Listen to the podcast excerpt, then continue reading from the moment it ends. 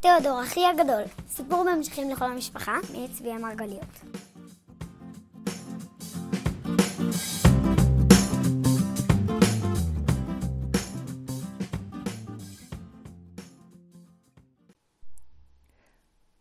בפעם השלישית שתיאודור ניסה את האימג'ינטוס ג'ורנוס שלו, הוא הגיע לאנטארקטיקה והתארח באיגלו בן שלוש קומות.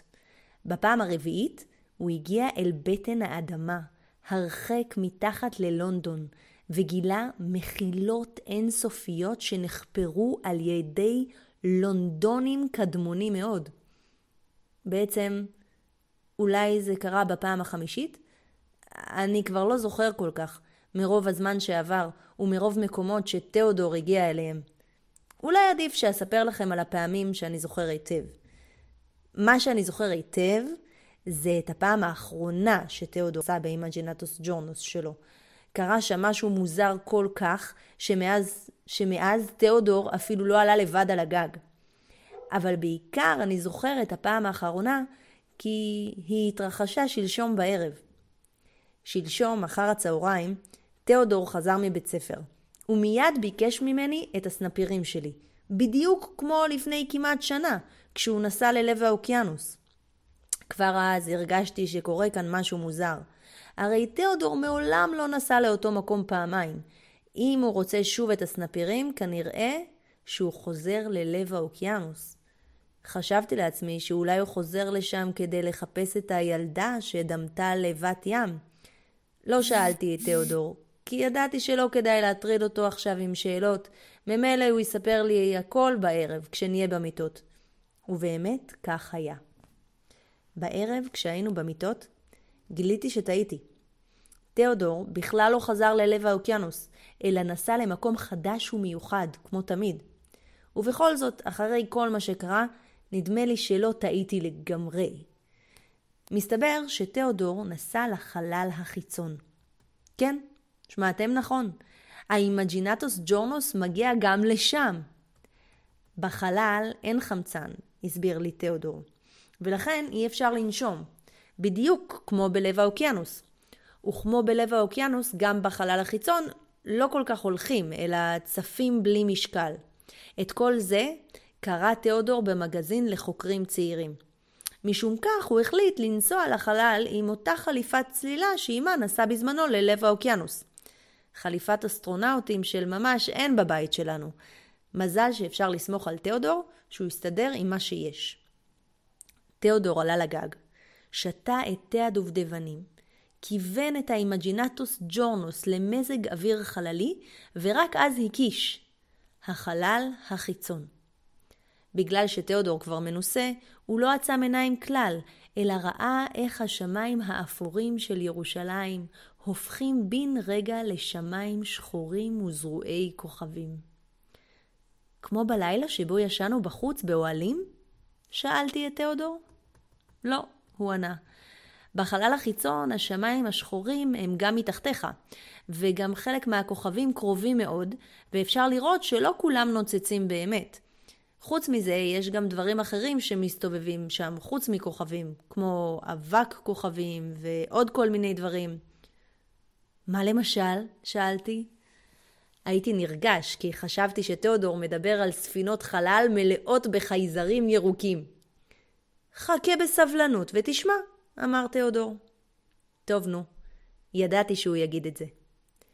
הדבר הראשון שבו תיאודור הבחין כשהוא הגיע לחלל הוא שהוא חולה במחלת ים.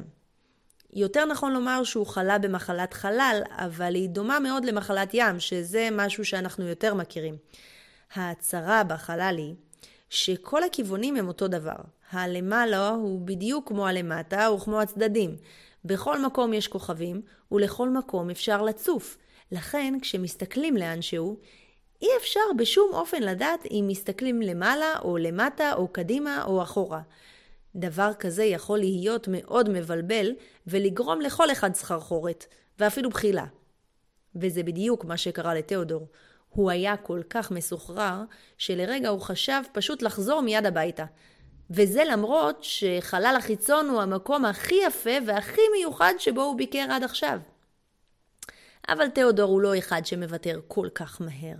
אחרי הכל הוא כבר היה בסכנות גדולות יותר מאשר בחילה. כשהוא כבר ממש היה בטוח שהוא הולך להקיא את כל תאי הדובדבנים שלו בחלל, נזכר תיאודור במה שתמיד אומר המורה להתעמלות. המורה להתעמלות של תיאודר תמיד אומר, אם יש לך סחרחורת, התמקד בנקודה אחת ואל תעזוב אותה. תיאודור מיד מצא נקודה כזאת. כוכב גדול, ורוד וכחול, שסביבו טבעות חלליות יפהפיות. הוא לקח נשימה עמוקה מבלון החמצן שלו והתחיל להניע בחוזקה את הסנפירים לכיוון הכוכב. תיאודור התאמץ והיה נחוש וממוקד מאוד. לכן רק אחרי עשר דקות הוא הבין שהוא עדיין במקום.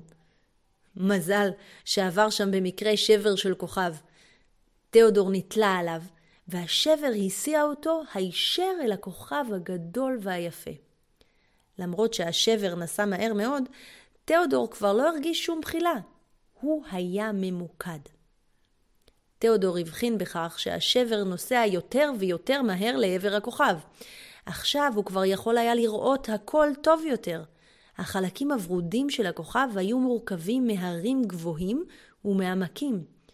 מראשי הערים הכי גבוהים יצא עשן כחול ושקע אל תוך העמקים, כמו נחלים של עשן. ברגע שתיאודור הבין שהעשן הכחול שוקע, הוא הבין פתאום גם דבר אחר, מפחיד מאוד. תיאודור נכנס אל תוך האטמוספירה. אל תדאגו אם אתם לא יודעים מה זה אטמוספירה. זה לא שם של מפלצת חלל או משהו כזה. אטמוספירה, כך הסביר לי תיאודור, זה מקום שבו חלל החיצון מפסיק להיות חלל חיצון, הוא מתחיל להיות מקום שבו יש למעלה ולמטה. כמו השמיים של ירושלים. אם נמצאים בשמיים של ירושלים מאיזושהי סיבה בלי מטוס או הליקופטר, אז זה אומר שנופלים למטה. וזה אומר שכנראה הולכים לקבל מכה חזקה מאוד בישבן. תיאודור הבין שהוא בדיוק במצב הזה, רק רחוק מאוד מירושלים. אתם בוודאי מבינים שזה לא מצא חן בעיניו כלל וכלל. זה אפילו הפחיד אותו מאוד. אבל לא היה לו שום דבר לעשות נגד זה. במגזין לחוקרים צעירים אמנם מסבירים מהי אטמוספירה, אבל אין שם שום שיטות להילחם נגדה. כל מה שנותר לתיאודור לעשות זה לעצום עיניים ולהתפלל שהוא ייפול על מקום רך באופן מיוחד. למרבה המזל, זה בדיוק מה שקרה. תיאודור כבר היה קרוב כל כך שהוא חשב שהוא כבר יכול לראות את היצורים שגרים על הכוכב. הם נראו כמו משהו שדומה לכלבי תחש שהולכים על שתיים, ויש להם שיער ורוד שנראה כמו שיחי הבוגנביליה שלנו. לצערו, לא היה לו זמן להתעמק ביצורים הללו. הוא היה עסוק מאוד בלהתרסק אל תוך האדמה. ואז, בדיוק כשהוא כבר מוכן לחבטה נוראית, הוא הרגיש שהוא נופל על גבי משהו רך באופן מיוחד מאוד. ובדיוק כשהוא חשב שהוא מתחיל להבין על מה הוא נפל, הוא התעלף.